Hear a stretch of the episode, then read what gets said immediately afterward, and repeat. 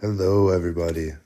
Welcome back to another episode of History Every Day, where we look back on the most interesting and important events that took place on this day in the past. This is episode number 241 for February 26th, and we're going to start off in 1815 when Napoleon Bonaparte escapes from exile on the island of Elba. And then in 1919, President Woodrow Wilson signs an act of Congress establishing the Grand Canyon National Park. And finally, in 1935, Adolf Hitler orders the Luftwaffe to be reformed, violating the provisions of the Treaty of Versailles. I'm Austin Dahl, your host as always. Let's get into it and let's see what we can learn today.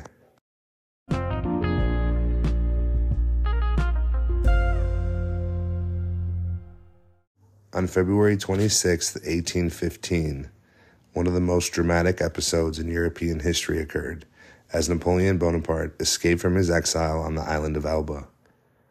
This event marked the beginning of the Hundred Days, which was a period during which Napoleon briefly regained power in France before his final defeat at the Battle of Waterloo. In 1814, following a series of military defeats, he had been sent away in exile.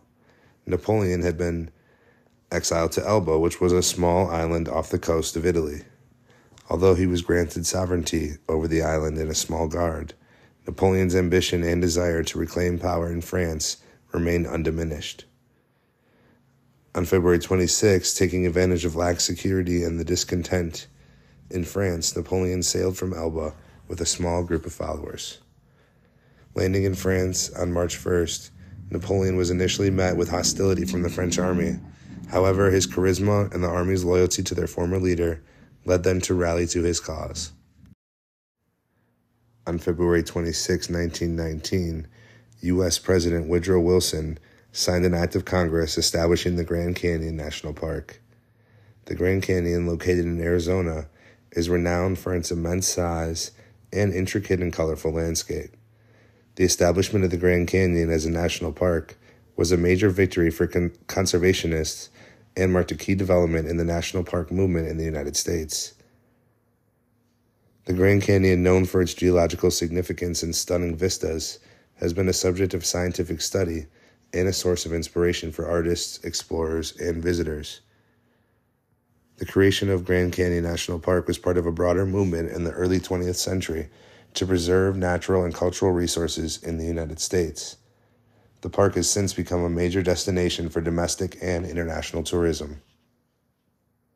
On February 26, 1935, a significant and provocative action was taken by Nazi Germany under Adolf Hitler's regime, as Hitler ordered the reformation of the Luftwaffe, which was the German Air Force.